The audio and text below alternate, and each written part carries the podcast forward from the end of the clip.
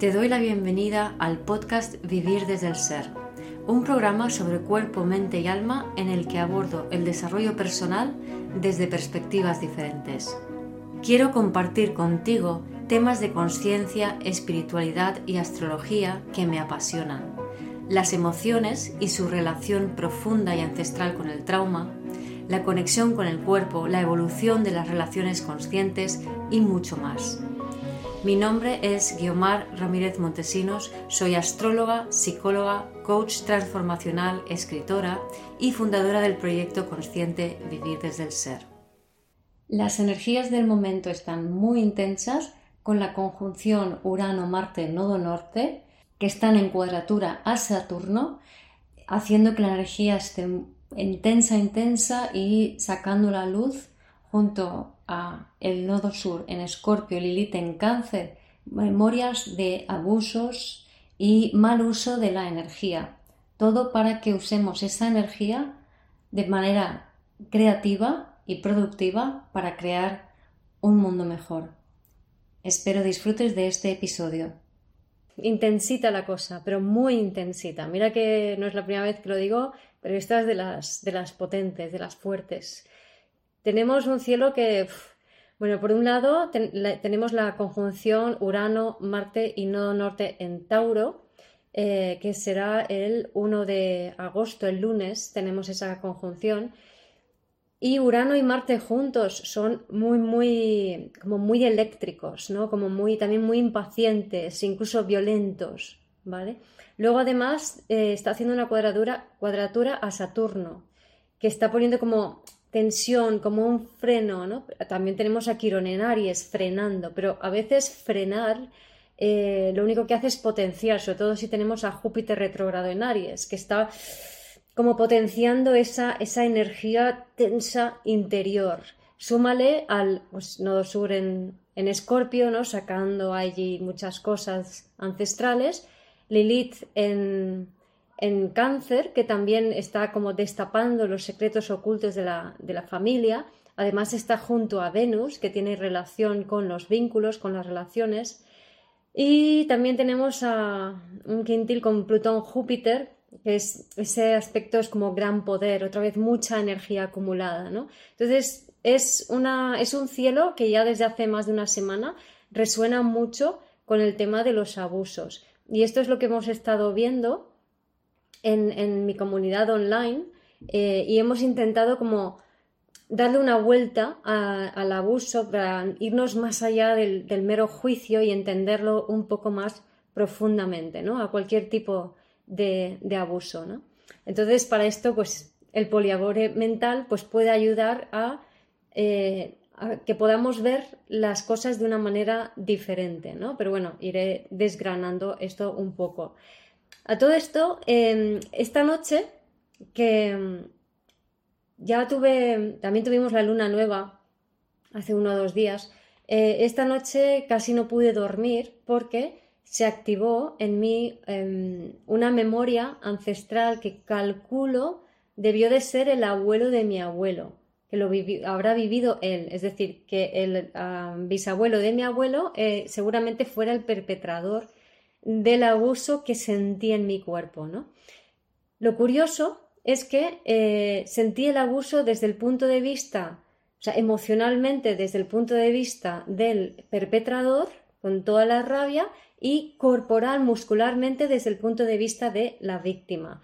Básicamente lo que me pasó que yo tengo mucha tendencia a somatizar energías, ¿no? porque tengo una luna en Capricornio, que es un signo de tierra, y lo que sentí es como, primero, como una ansia común que fue acumulándose como con una rabia, ¿vale? Que con la astrología que hay ahora, pues es normal que sintamos esta energía y que no sepamos cómo enfocarla. Entonces va a ir por defecto al pasado, a aquel lugar, a aquel acontecimiento que resuena con esta intensidad de ahora, ¿no?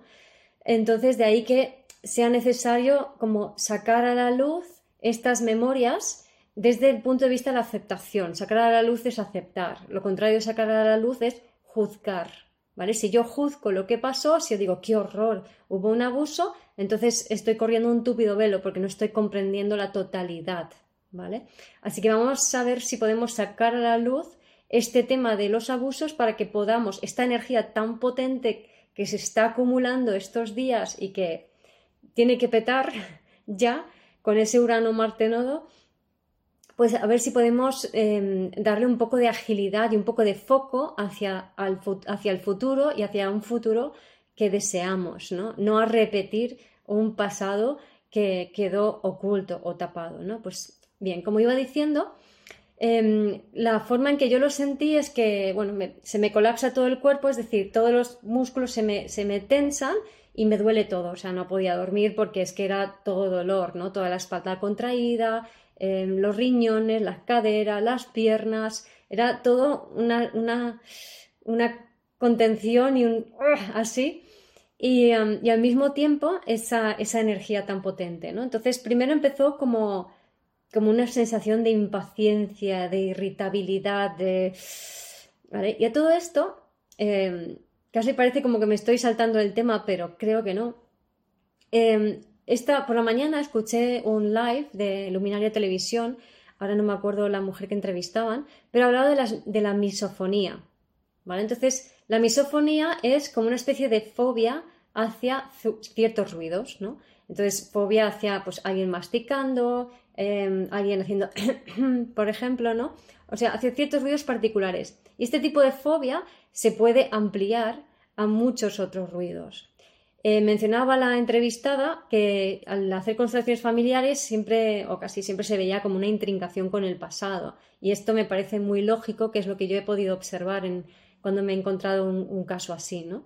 que está muy relacionado con, el pasado y seguramente con alguna intrincación grave, es decir, algún crimen o algo eh, muy, un abuso fuerte o algo por el estilo, ¿no? Entonces queda como una memoria como una aversión hacia cierto tipo de ruidos que luego se, em, expande, se generaliza a muchos otros ruidos diferentes. De hecho, la, hiperacusia, o sea, la, facilidad o la misofonía, ¿no? Para eh, que te irriten sonidos, está muy relacionado con la biología del trauma también. Es decir, siempre esconde una biología traumatizada em, este tipo de sensibilidades. ¿Qué pasa?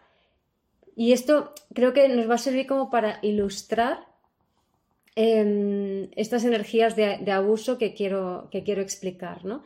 Entonces, cuando una persona sufre de misofonía, que es bastante más frecuente de lo que parece, tiene la tendencia a ponerlo fuera, es decir, a echar la culpa fuera. En vez de entender que tiene una sensibilidad que le molesta e incluso se fija en cosas que los demás nos pasan totalmente desapercibidos, al contrario, o sea, sienten como un, como una, como un reto, como una provocación, como una agresión el, la persona que está emitiendo ese ruido, ¿vale? Entonces, ahora voy con, ahora enlazo esto con los eh, abusos que yo sentí esta noche como memoria, ¿no? De, calculo que unas cinco generaciones atrás, ¿no? Eh, el perpetrador seis generaciones atrás.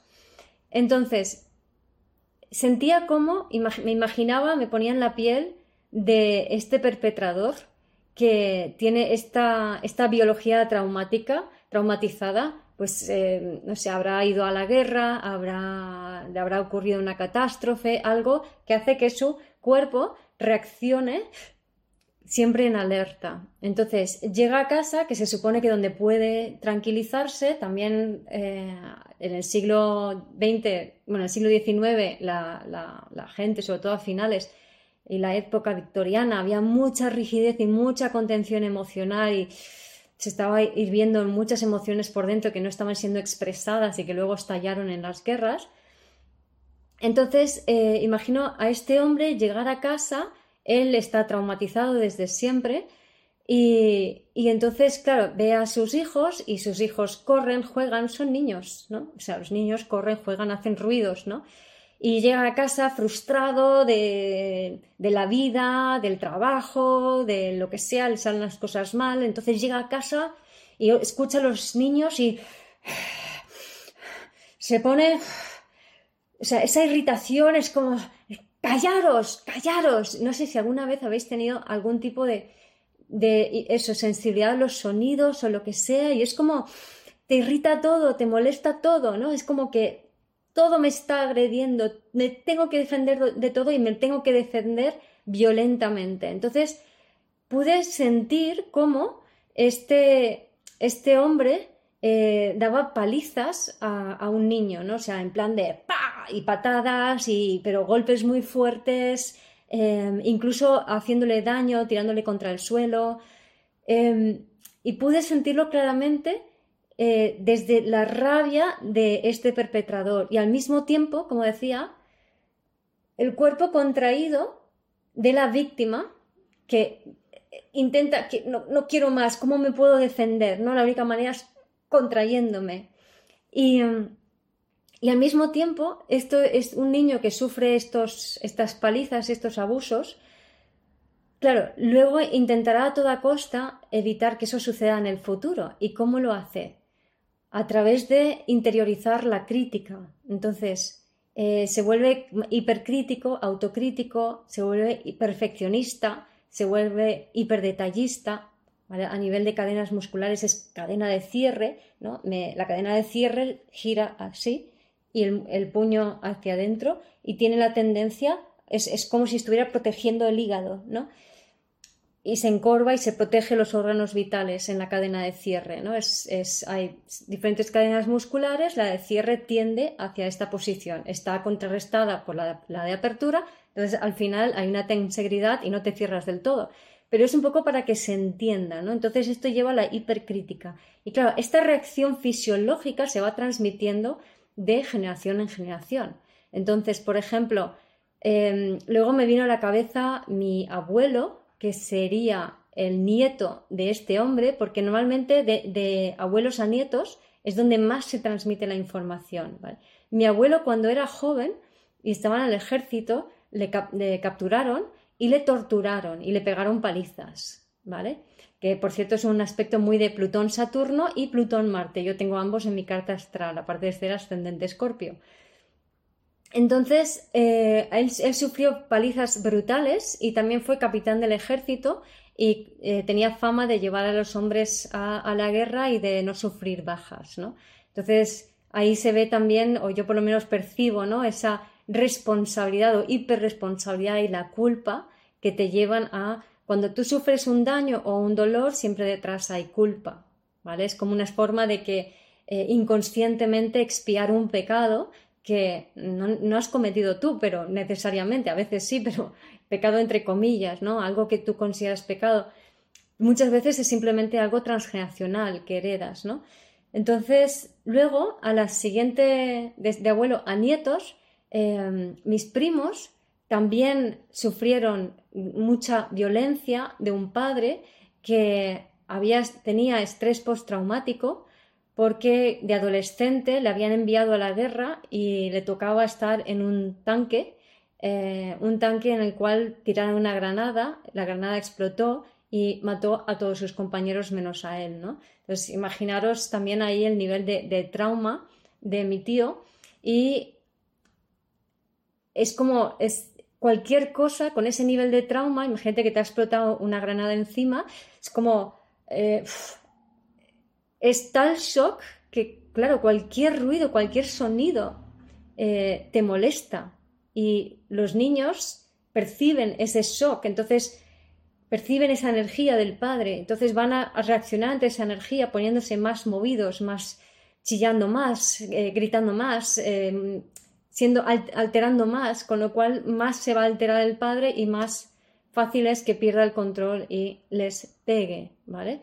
Afortunadamente en el caso de, mis primos, ellos eran fuertes físicamente y, se, llegaron a enfrentar, ¿no? Entonces también vemos ahí en ese transgeneracional cómo em, va cambiando, o sea, la misma historia se manifiesta de diferentes maneras, ¿no?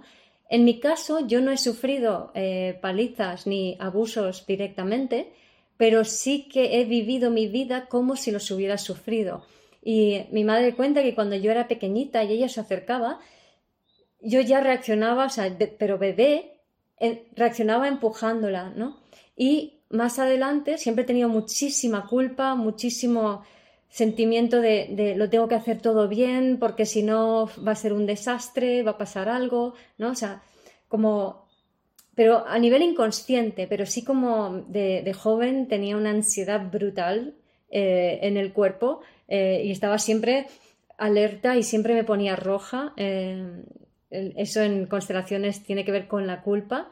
Y, y, cuando dormía la siesta y mi madre entraba en la habitación, eh, una vez me acuerdo que me puse así como diciendo, no estoy durmiendo, no estoy durmiendo, ¿no? Como si estuviera, como si fuera un pecado descansar o dormir, ¿no? Entonces, esta reacción, aunque ya suavizada a lo largo de los años y del desarrollo personal, em, he seguido arrastrándola, o muy menor grado, pero todavía estaba presente, ¿no? O sea, incluso este, yo creo que espero que esta noche haya sido como un punto de inflexión con respecto a, a esa ansiedad, ¿no? A esa, a esa energía de abuso, ¿vale? Pero lo dicho, no me quiero quedar con el punto de vista de, la víctima solamente, ¿no? Por muy doloroso que sea y por muy fácil que me sea ponerme en lugar de la víctima, pero también me puedo poner en lugar del perpetrador y entiendo de dónde viene, ¿no? Y como veíamos esta semana pasada en, en el encuentro en mi comunidad online, Em, muchas veces estos perpetradores no eran frenados, o sea, digamos que la, madre eh, de estos niños no hizo nada eh, por evitar eh, los abusos, ya sean físicos, sexuales, verbales o lo que sea. Que también se entiende, hay veces que hay madres que son capaces de enfrentarse, aunque su vida vaya en ello, pero muchas otras veces no. Bien porque Em, es mejor que nadie se entere, eh, si se enteran los demás pues puede haber problemas en la familia, problemas en la sociedad o no quiero que esto vaya más, etcétera, hay muchas creencias que hacen que una madre mm, no esté tan disociada y priorice tantas otras cosas que no pueda priorizar a su, a su hijo, ¿no? Entonces, y esto generalmente en casos de abuso lo, que más he visto es que más que al acosador, al abusador, al perpetrador, em, las víctimas muchas veces eh, sienten más rabia hacia la persona que omitió socorro. ¿vale? Es un patrón que se da bastante, ¿no? en especial en la relación con la madre. ¿no? Pero también hay que entender esta madre. O sea, el abusador es alguien que ha sufrido algún trauma eh, muy importante. Entonces, de entrada, ese trauma importante que sufrió no tuvo manera de superarla. ¿Por qué? Porque tenía demasiadas carencias personales, fisiológicas, de conexión nutrición, de seguridad.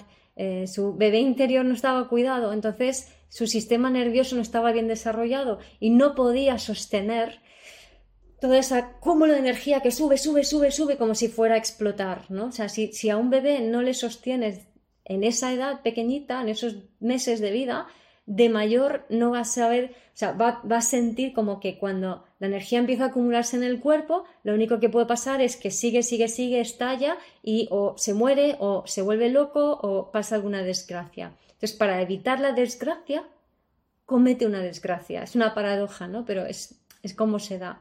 Entonces, a la madre le pasa lo mismo. La madre que no defiende es porque está muy disociada, muy desconectada de sus propias necesidades básicas. Y es lógico, es decir, porque se juntan dos personas siempre con la misma herida. Entonces, mamá y papá van a tener la misma herida, solo que diferentes mecanismos de compensación.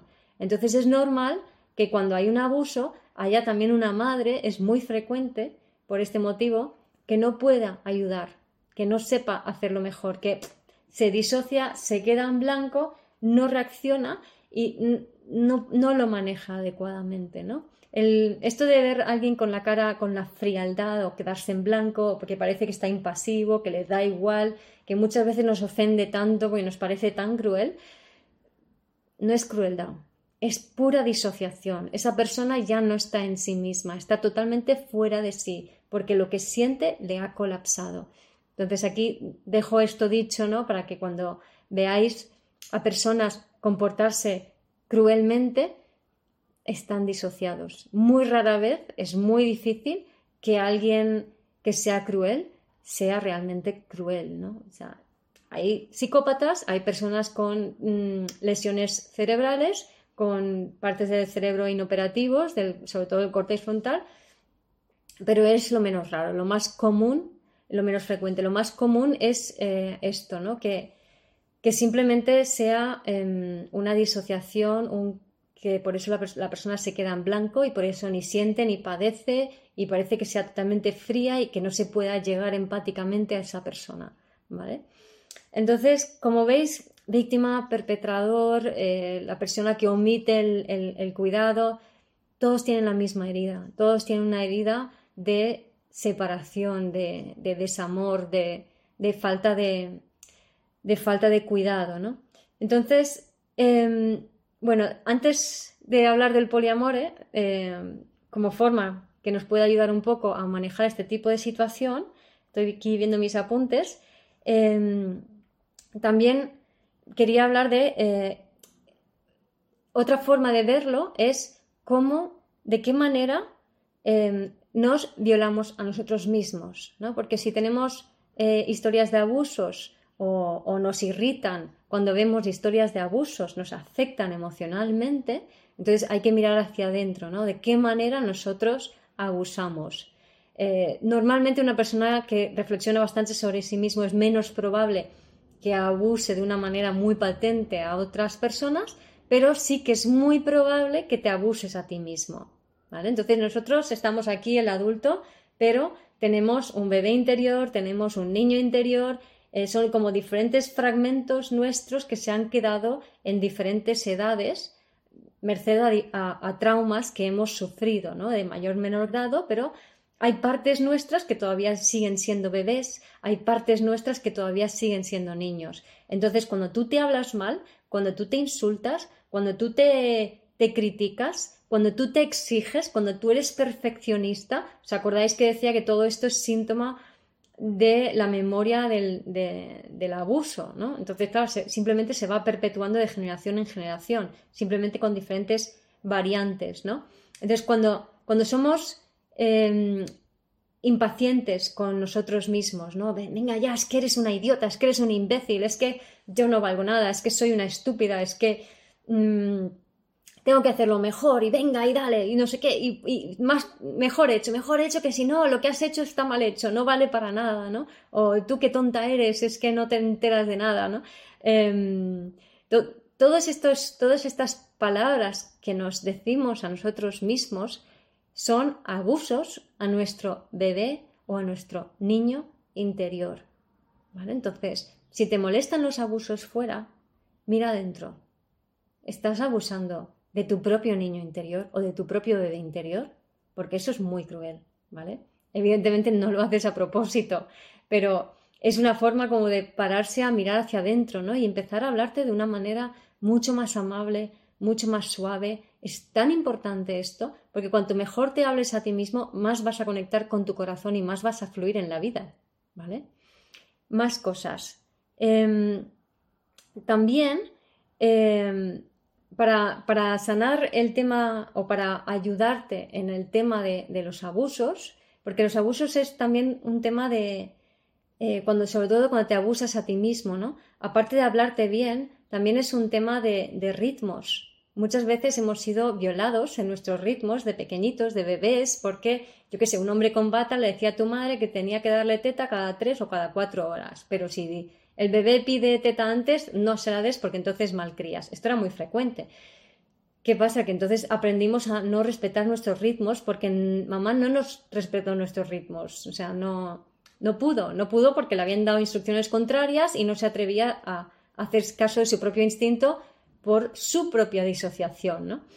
Entonces, eh, aprender a, respetar nuestros ritmos, ¿no? En vez de ir acelerados y tengo que hacer, tengo que hacer, empezar a ir un poco más lento, es una forma de dejar de abusarte a ti mismo, ¿no? Que también esto es parte de la energía del momento, ¿no? Si, no solamente abusos en, el transgeneracional o abusos que se pueden estar dando en las tres dimensiones aquí y ahora, sino también em, estos autoabusos eh, es muy frecuente, es muy normal que se estén dando ahora también. Entonces, la forma de contrarrestarlo em, conecta más contigo, aprecia más tus ritmos. Si comprendemos que habita en nosotros un bebé, con esto ya es muchísimo más fácil tratarte bien, hablarte bien, tenerte paciencia, ¿no? Y dirigirte con mucho, mucho amor. Porque si hacemos esto, no solo sanamos, no solo nos conectamos con nuestro corazón, sino que además vamos a poder relacionarnos con los demás desde el corazón y de una forma mucho más plena. Y seremos capaces de dar de una manera mucho más plena también, ¿no? Es un poco lo que las energías de ahora nos, nos invitan, ¿no? A hacer este, este tránsito de, del, abuso negado y criticado a la comprensión desde el amor de una dinámica de, falta de amor, de falta de contención, de falta de regulación, de falta de cuidado que hemos de revertir y que todos tenemos la, la, posibilidad y el derecho y el, casi la obligación de, cuidar eso en nosotros, ¿no? de revertir esa forma de, usar esa energía. ¿no? Em, Luego también cuando estamos instalados en, el abuso, eh, en, la energía del abuso en general, ¿no?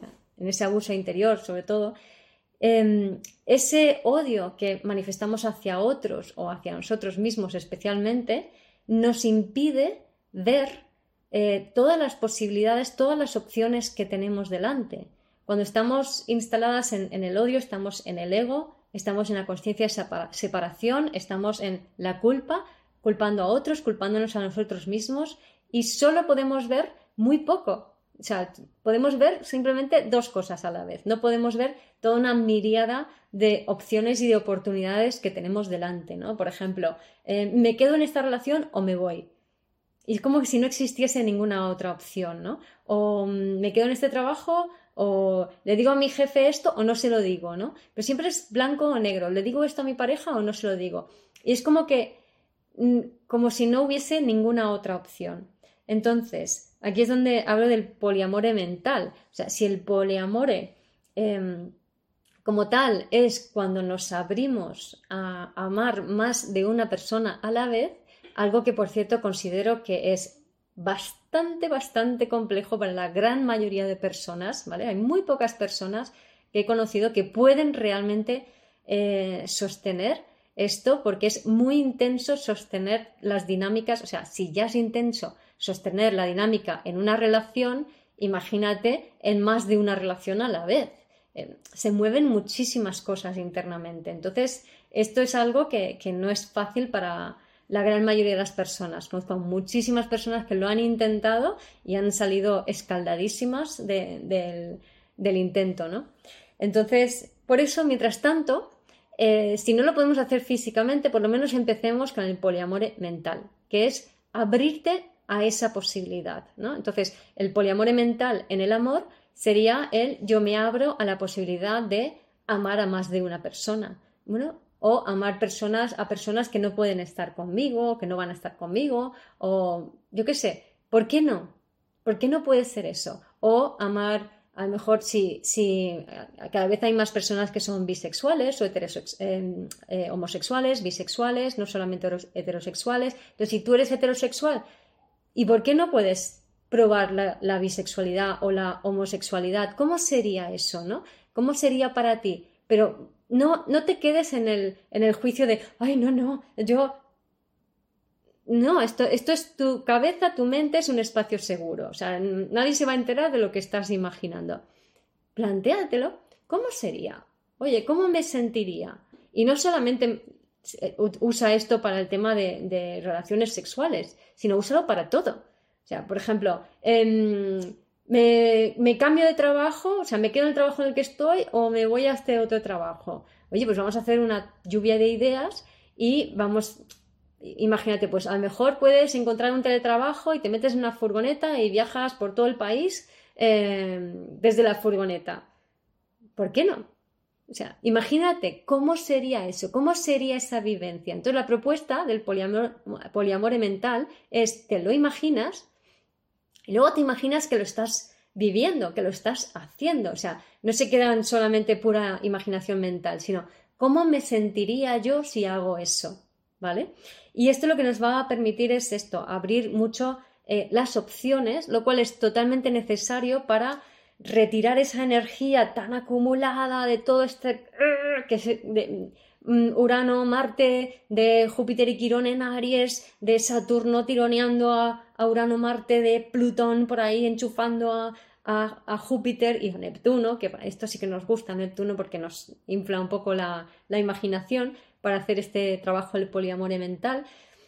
Pero bueno, entonces para manejar esta energía, si yo la tengo enfocada en el pasado, en juicio, juicio, juicio, no, esto está mal, esto está mal, o sanar. Sanar es un acto de juicio, porque estoy juzgando que hay algo que estuvo mal. El, crimen no es mal en sí mismo, por mucho que desde nuestras tres dimensiones eh, sea penable y que y sea algo horroroso. Pero si lo miramos desde otro nivel, eh, es simplemente la víctima se junta con el perpetrador por amor, por atracción, para saldar una deuda kármica, para cerrar un círculo. Si juzgamos, ese círculo no se cierra, entonces se continúa en la siguiente generación, siguiente generación y así sucesivamente. Esto de los niveles, para explicarme un poquito más, lo he explicado en alguna otra ocasión, pero bueno, lo, lo vuelvo a explicar. Para mí hay diferentes niveles desde cuál podemos ver las cosas, ¿no? Desde un nivel álmico podemos comprender, por ejemplo, esto, ¿no? Que la, víctima y perpetrador son dos energías que necesitan unirse para neutralizarse y amamos ese hecho. Desde un nivel biológico, yo puedo, me entero o me pasa de que hay una víctima y un perpetrador y mi biología, vamos, se va a poner hecho unos zorros y va a rechazar al perpetrador totalmente. Y esto está bien, es decir, el ser capaz de sostener los diferentes niveles al mismo tiempo es sanísimo, es muy, muy sanador, porque ayuda a liberar esta energía traumática. Entonces yo me voy a aceptar en mi rechazo visceral hacia este crimen, pero al mismo tiempo desde el nivel álmico, al mismo tiempo, desde el nivel, nivel álmico, lo voy a aceptar. Es como tiene que ser, pero yo voy a respetar mi biología. Y luego hay un nivel intermedio que sería el nivel relacional que qué me está enseñando esto de mí. ¿Vale? Si es algo que te ocurre a ti, una agresión que te ocurre a ti, normalmente tu sistema nervioso está demasiado alterado como para plantearte nada más que lo que tu biología quiere. O sea, en ese momento solamente priorizas tu biología, el entendimiento al carajo, ¿vale? Pero si es, por ejemplo, algo que ves, en las noticias, algo externo que no te toca tanto la biología, ¿vale? Ahí se puede ver a nivel relacional qué está reflejando en ti. Entonces, insisto, en caso de los abusos, ¿cómo te abusas a ti misma, a ti mismo? ¿Cómo te hablas mal? ¿Cómo te denigras? ¿Cómo te desprecias? En vez de hacerlo, empieza a hablar bien a tu bebé interior, empieza a hablar bien a ese niño aterrorizado que llevas dentro. Normalmente si eres muy crítico o hipercrítico, autocrítico o crítico hacia otros, hay un momento en que eres pequeño, de 5, 6, 7 años, donde eh, te has visto como obligado a interiorizar el diálogo crítico de los adultos que te rodean para evitar el rechazo. ¿Vale? Entonces, eso es lo que te lleva a, hablarte mal a ti mismo y ser muy exigente y no te permite jugar y disfrutar en la vida. ¿vale? Entonces, entender que detrás de cualquier crítica hay un niño herido que le da mucho miedo jugar. ¿vale? Entonces, también allí es entender que el antídoto para movilizar esa energía atascada en el pasado es el juego también, ¿no? O sea, es el movimiento, el juego, el enfocar hacia las muchas posibilidades, el conectar eh, con el amor, empezando por el amor hacia ti mismo, hacia, hacia tu, propio bebé interior, ¿no? Más cosas. Em, ¿Qué más? Podemos practicar el poliamor mental em, también en cuanto, eh, creo que lo he dicho ya, pero por si acaso, todas las, eh, en las opciones que tenemos en la vida, ¿no? Algunos ejemplos que he puesto, pues yo qué sé, em, me, voy me quiero ir de viaje, me quiero ir de viaje con mis amigas, pero es que no se ponen de acuerdo. Entonces, ¿voy o no voy? En vez de decir, bueno, es que hay muchas opciones, em, puedo ir salir antes y que luego vengan ellas, em, puedo irme por mi propia cuenta de viaje no sé dónde, puedo encontrarme otra persona para irme de viaje, no sé, hay tantas, tantas opciones. Cuando veas dos, es que estás atascada, atascado en el pasado. Entonces, atención y empieza a practicar el poliamor mental para salirte del atasco, porque esta energía tan, tan potente que estamos teniendo necesita fluir, sí o sí, y necesita ser dirigida hacia un futuro y hacia un futuro que, que queremos crear, hacia un futuro positivo, hacia un futuro con amor, hacia un futuro creativo. No, dejemos esta energía estancada porque puede ser un poco asquerosilla.